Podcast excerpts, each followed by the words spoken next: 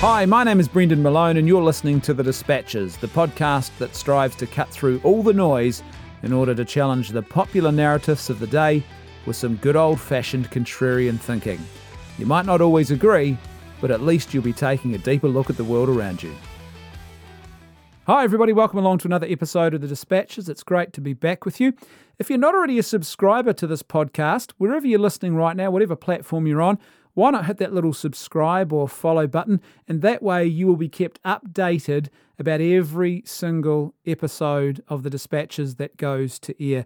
We normally publish two to three episodes of the dispatches every single week. And this way you will know as soon as a new episode is published. And as an even better deal, if you become a patron of ours at patreon.com forward slash leftfoot media, the link for that is in the show notes for today, then you will get access to an extra four to five patron only exclusive episodes of the Dispatches podcast every single month.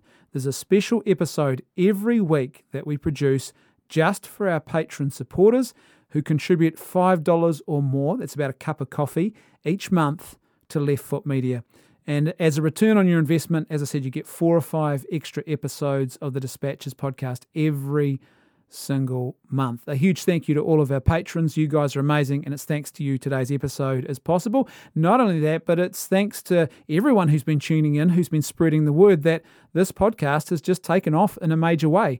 Uh, as of this week, we are now ranking in the top 200 uh, Spotify podcasts that are listened to in New Zealand. So that's all of the podcasts that people can choose to listen to on Spotify in New Zealand, just for New Zealand. We are ranking in the top 200. We're about 154 at the moment. We reached even higher on that list about a week ago. I think we got to about 33 about a week ago. That's just amazing for this humble little podcast that's just sort of kicked off really recently. So a huge thank you to all of you. That that's because you've spread the word, you've tuned in. So thank you, thank you, thank you. On Apple iTunes, man, we're in the top 100. We're trending about 93 at the moment in the news uh, podcast section on Apple iTunes and in the news commentary section we are trending at about number six, which is pretty awesome. We've actually been trending at number one in that section previously for several days in a row. So, a huge thank you to all of you guys. It's just amazing. Without you, none of this would have been possible. Right, let's get into today's topic of conversation why vaccine passports are not a good idea. No matter which way you spin this, whether you look at the moral or the practical application of this, this really doesn't make a lot of sense. And it also raises some really, really big red flags that I think are, are, big danger signals about exactly what is going on here.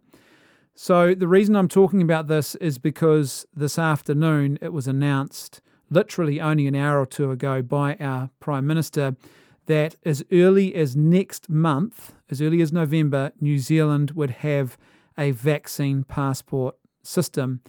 And this is for people inside our borders. So, this is a domestic passport, which means that you can't do certain things if you don't have a vaccination. Let's look at the article. Let's get it straight from the mouth of the government exactly what it is they're talking about here, or in this case, even some of the vagaries. Because when I read this article, and I've read it a couple of times now, I have to say I was concerned by what I read and, and both what's coming out and also the lack of detail here as well. So let me read from this New Zealand Herald article from only an hour or two ago. Prime Minister Jacinda Ardern has revealed that vaccine passes or certificates will be used in New Zealand from as early as next month. They will be used to lessen the risk in high risk settings like hospitality and large gatherings, Ardern said. They will be required at events like music festivals, Ardern said. If you are booked for a summer festival, this is a warning or a heads up go and get vaccinated. That's a direct quote from the Prime Minister. However, they won't impact people's ability to go to essential services. They will not be used for public housing. The passes or certificates will be a physical document and something you can have on your phone. So they'll either be an electronic or a physical passport of some kind. They are papers, effectively, vaccine papers, either in electronic or, you know, literal paper form. It will likely be able to be used in November, Ardern said. And here's another quote from her It's one of the best ways we can ensure summer plans can go ahead uninterrupted. To enjoy the things you love, you need to be vaccinated this month, not in December. That's quoting the Prime Minister. To enjoy the things you love, you need to be vaccinated this month, not in December. And this is one of the big questions I have. Is this a vaccine passport or a vaccine mandate? Because it it sort of sounds a lot like a mandate. Ardern encouraged people to bring their vaccination forward as soon as possible. Ardern said there could be circumstances where certificates weren't mandated by the government but were mandated by event organisers, for example. Which I, I, to me, that doesn't seem like a good idea at all. This doesn't sound like a very stable rule of law type situation where, uh, you know, your individual citizenry uh, can't guarantee whether or not uh, one group or another is going to make these demands on them. I, don't know. You know, I would say at a time like this, you actually want some sort of legal clarity, don't you? Uh, consultation was being done with the hospitality industry to see how certificates would work in their sector. She wouldn't address whether it would be mandated for gyms, as final decisions on this hadn't been made. That comment gave me pause to stop and say, What do you mean? So, what you're suggesting is that if you've got unvaccinated people, then they wouldn't be able to access a facility that is designed, that is specifically designed to increase health. And one of the big ways that it does that is by the reduction of obesity. In the middle, by the way, of a pandemic where we know that one of the most important comorbidities that you can have and, and that will increase your risk of serious outcomes or death for COVID is being obese. And they're talking about the possibility of unvaccinated people being barred from a facility that would actually help them become less obese. Doesn't really make a lot of sense to me. Uh, the fact that that's even being discussed, it doesn't make a lot of sense to me. Uh, Dern said social gatherings and church events weren't often mandated for vaccine certificates, but those conversations were ongoing. Uh, hold on a minute. So what do you mean? These conversations are ongoing.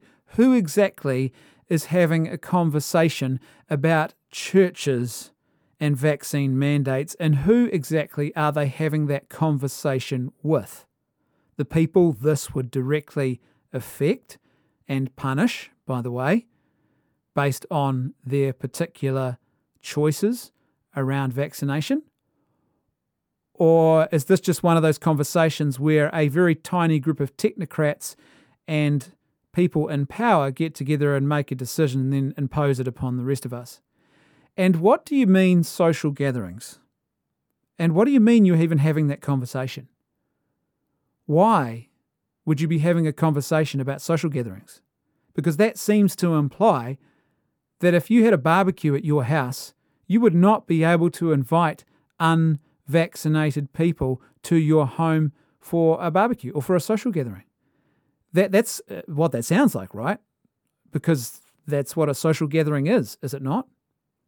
However, she acknowledged she was very cautious about mandating it in too many areas. Again, I don't take that to mean anything. I know people rush off with statements like that and say, no, it'll all be fine. Look, she's promised us, she's promised us. To which I say, don't be so politically naive. That this is classic um, I'll tell you what I need to tell you right now type speak. And what this means is we you, you can't put any stock in that statement.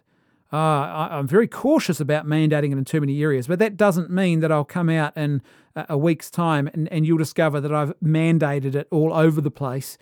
And then I'll just tell you, look, I was cautious about this, but the experts told me to do it. See how that can work?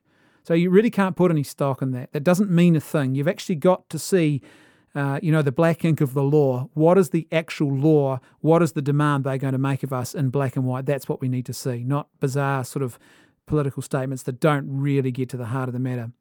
Ardern indicated the point at which someone was fully immunised was 14 days after their second dose. Ardern confirmed there would be provisions for the people who couldn't be vaccinated under the very limited circumstances in place. She said vaccine passes were not practical going into a corner dairy, for example, which indicated at what level they would and wouldn't be used. Well, with all due respect to the Herald, Um, that doesn't really indicate that at all. She just said she feels it's not practical, right? But that doesn't mean that that won't be the, the actual outcome. That in a week's time we might be told, well, in actual fact, uh, you know, after further consultation, we, this is this is what's going to happen. Or individual dairies could mandate this. If there was a form of COVID that does not respond to vaccine protection, Ardern said life would revert back to alert level framework. Oh, gosh. Ardern said booster shots would be able to be incorporated into the vaccine certificate tech proposed today. Oh, so once we're on this treadmill, we don't get off it then.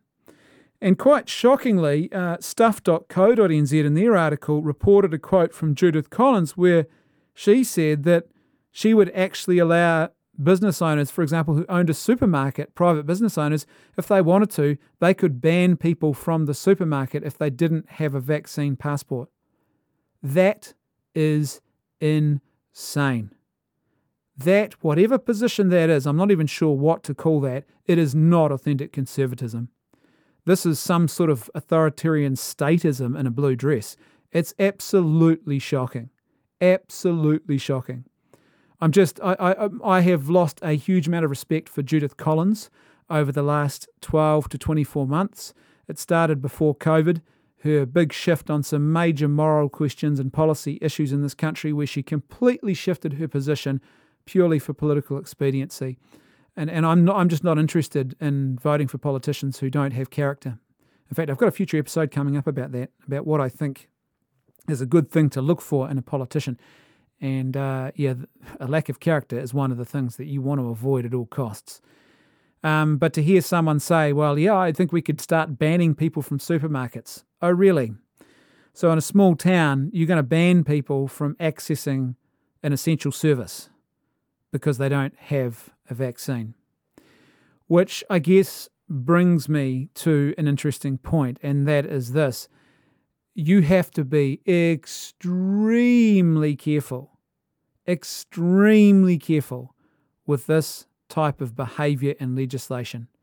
Uh, let me say it one more time.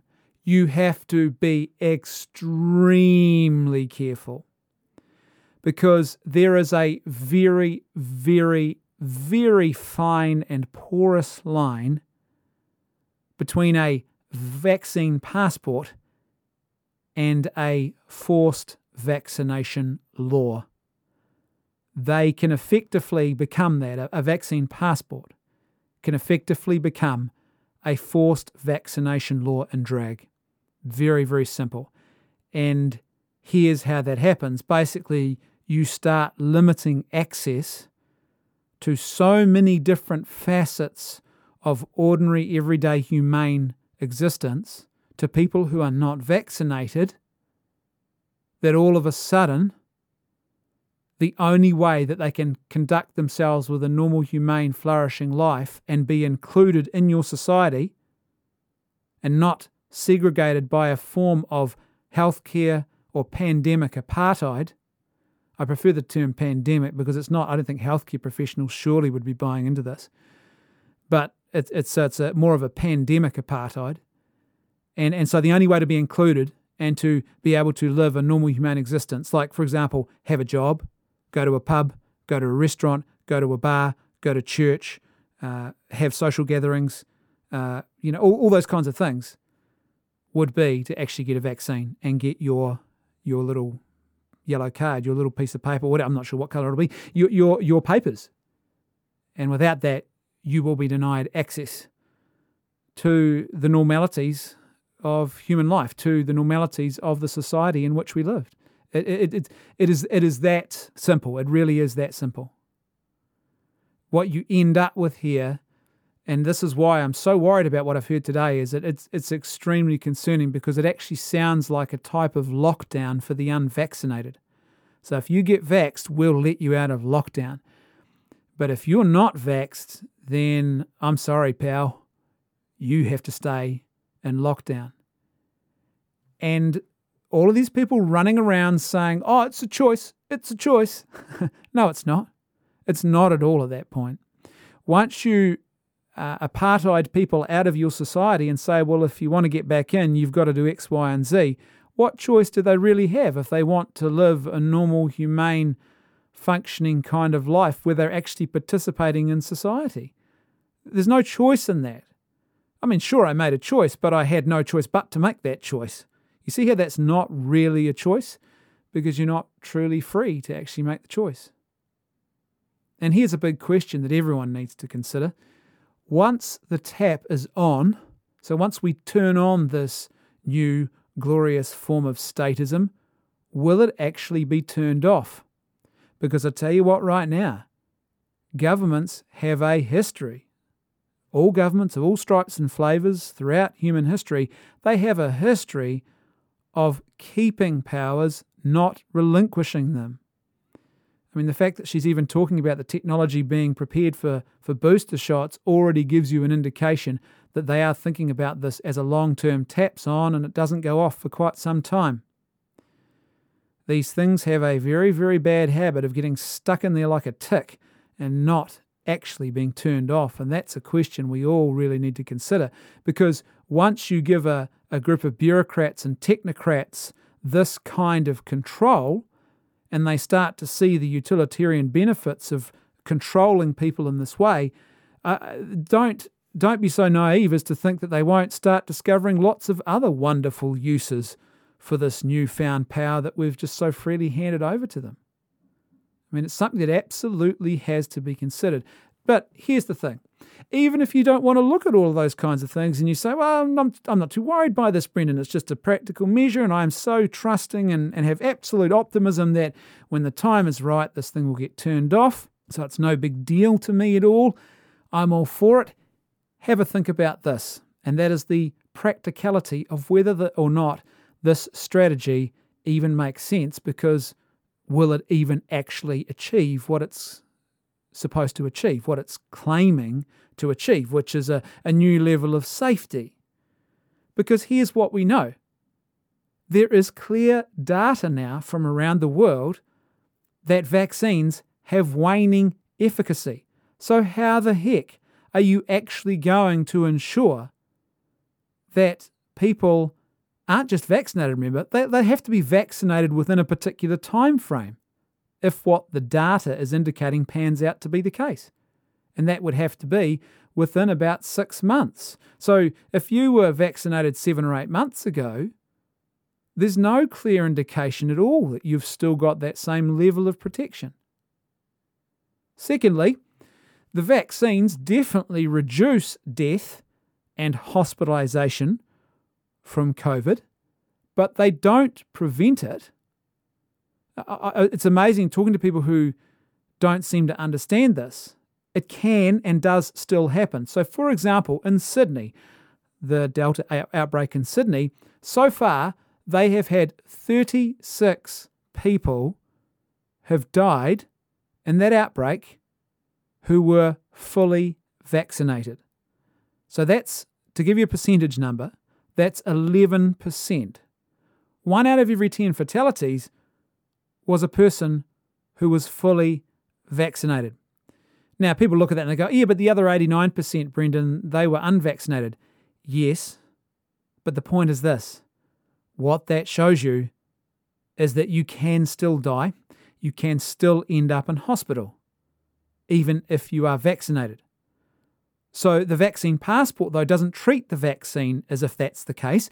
The vaccine passport treats the vaccine as if it's this absolutely foolproof magic silver bullet guarantee that's going to protect people. And I guess the interesting question here is what's the real danger anyway? If you're if you're vaccinated, then it seems to me that you're protected, aren't you, from the unvaccinated because your chances of going to hospital, your chances of dying are definitely greatly reduced.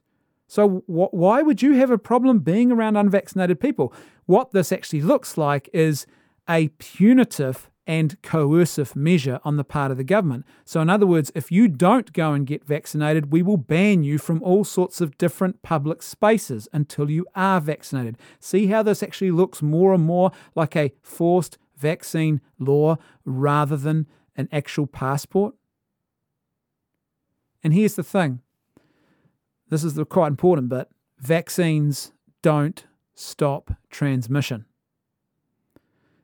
This is like this is so so important this point because from a practical perspective, what exactly are you achieving by gathering together, I don't know, 5,000 vaccinated people at a music festival under the assumption that that means that you're not going to have COVID if everyone's been jabbed?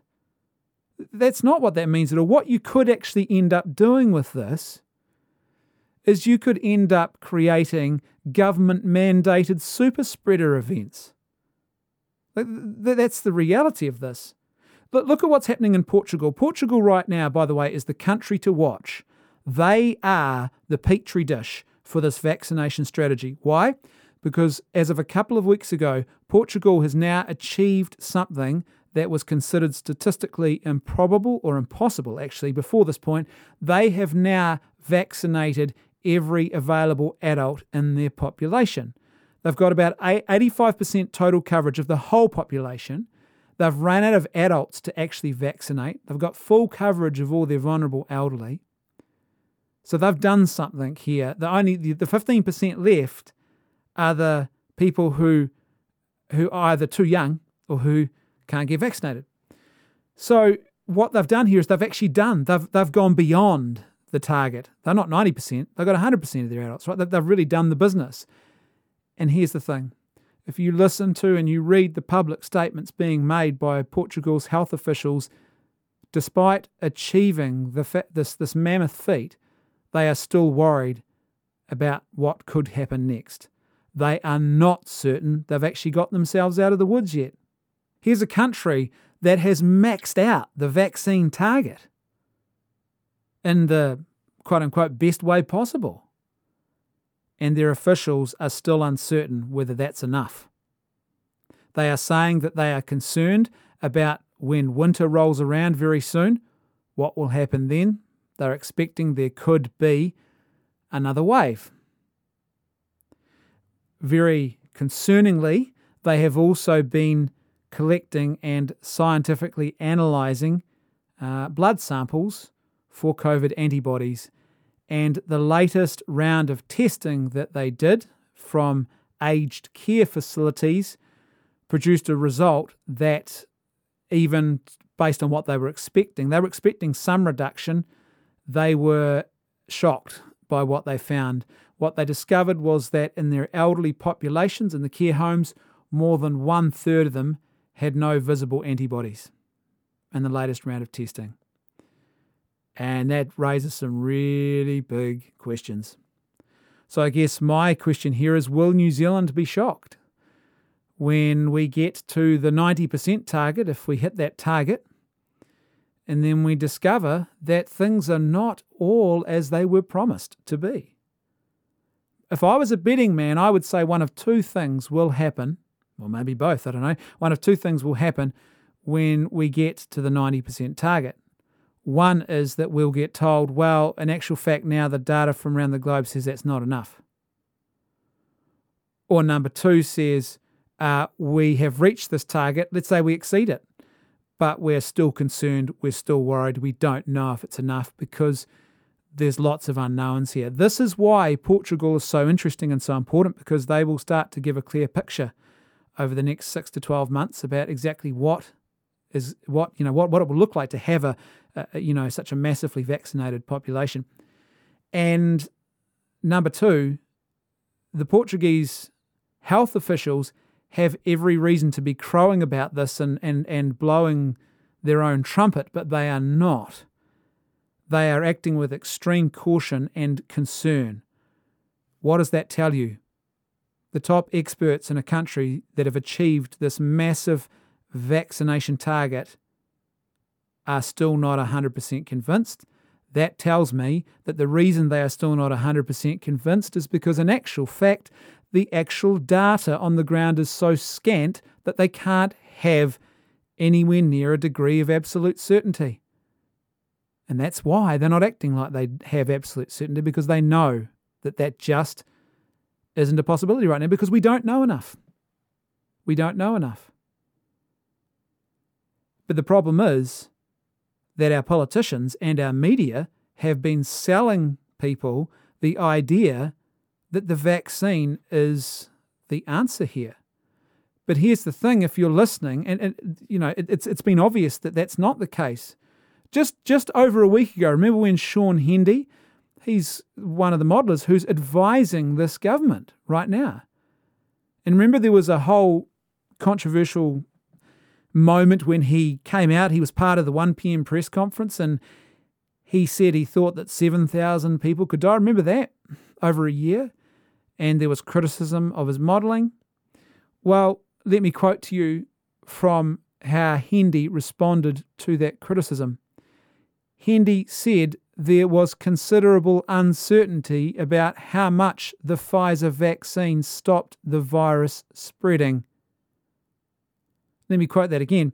Hendy said there was considerable uncertainty about how much the Pfizer vaccine stopped the virus spreading. That was publicly said by an expert advising the government just over one week ago in this country, and it was in the media that was published. In Portugal, by the way, they've used the Pfizer vaccine. That's what they've used as their vaccination of choice as well. If you don't believe Shaun Hendy, let's have a look at what the Ministry of Health website says under their page on COVID 19 vaccine effectiveness and protection. And let me quote directly the relevant statement.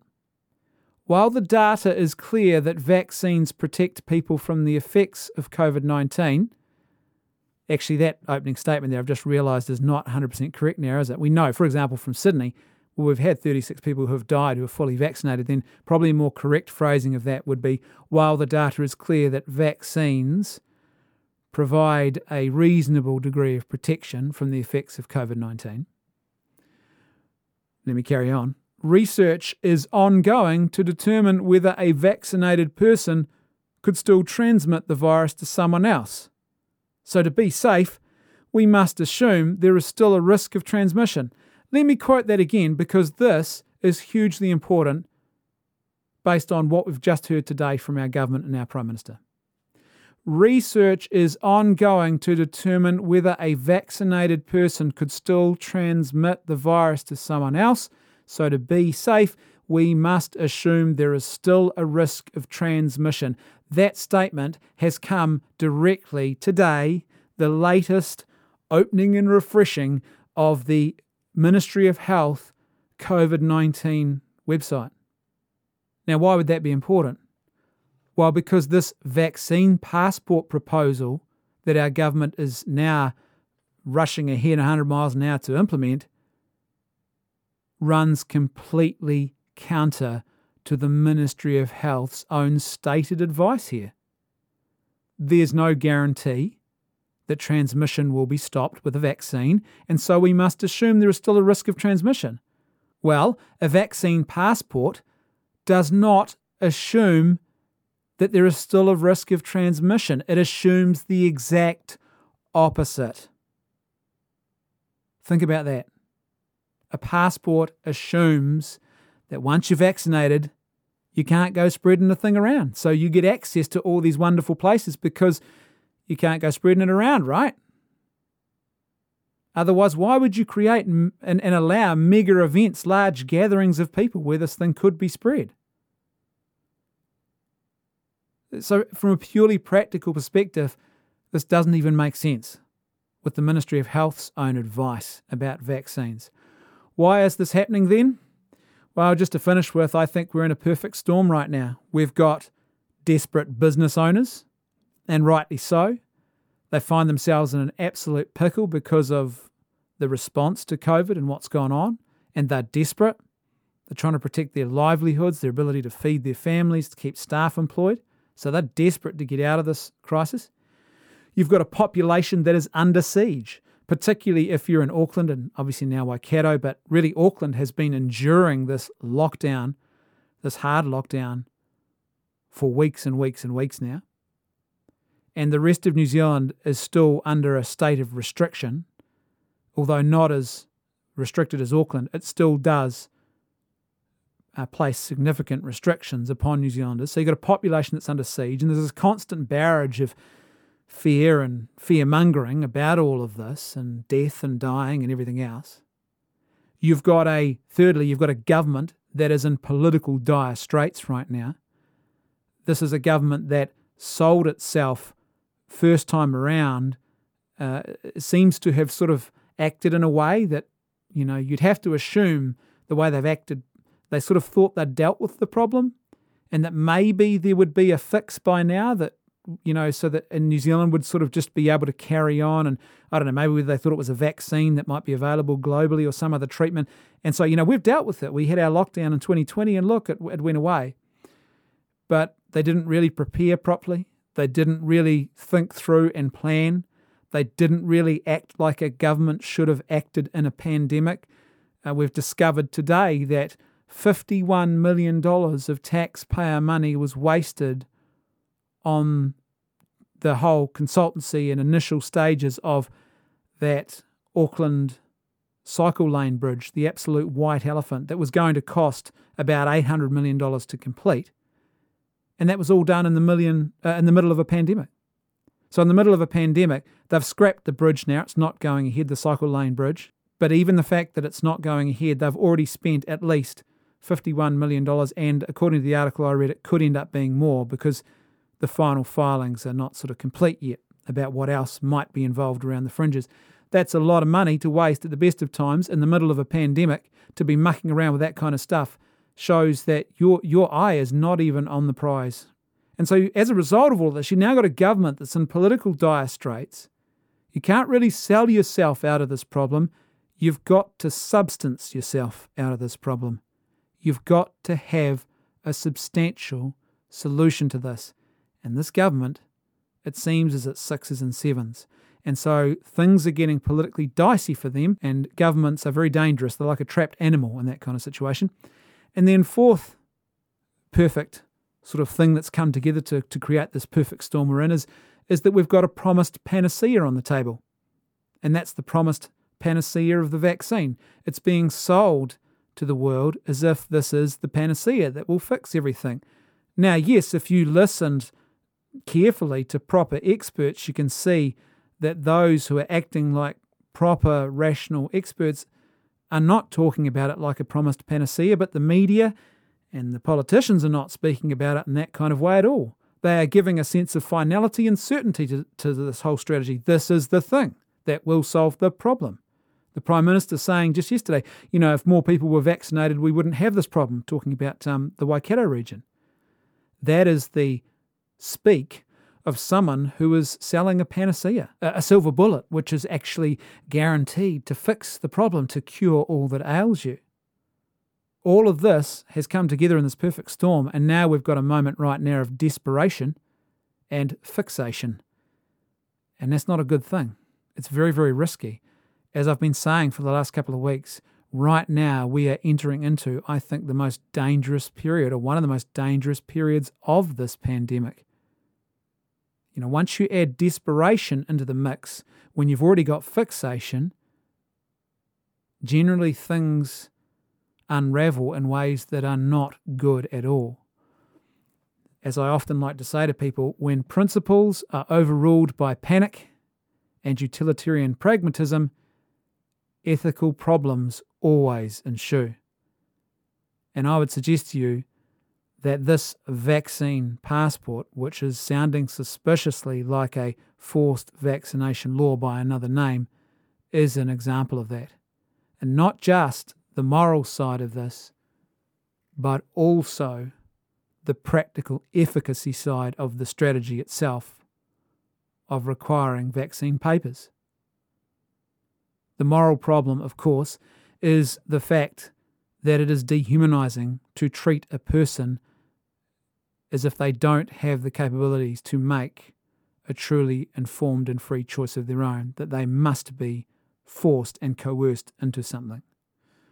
The practical failure, of course, is the fact that a vaccine passport doesn't do anything to prevent the easy transmission and spread of the virus. Because the vaccine itself, well, certainly at this stage, there's no indication that it's robust enough to actually deliver a, a, an end to transmission. And you need that If you're going to argue, if you're going to ignore the moral and argue purely on practical grounds, you need that essential component here. So there you go, another episode of the Dispatches done and dusted. If you've enjoyed this, then please, if you're not already a subscriber or a follower, make sure you hit that little subscribe or follow button and you'll keep updated about every single new episode that we publish. Thanks for tuning in. I'll see you next time on the Dispatches.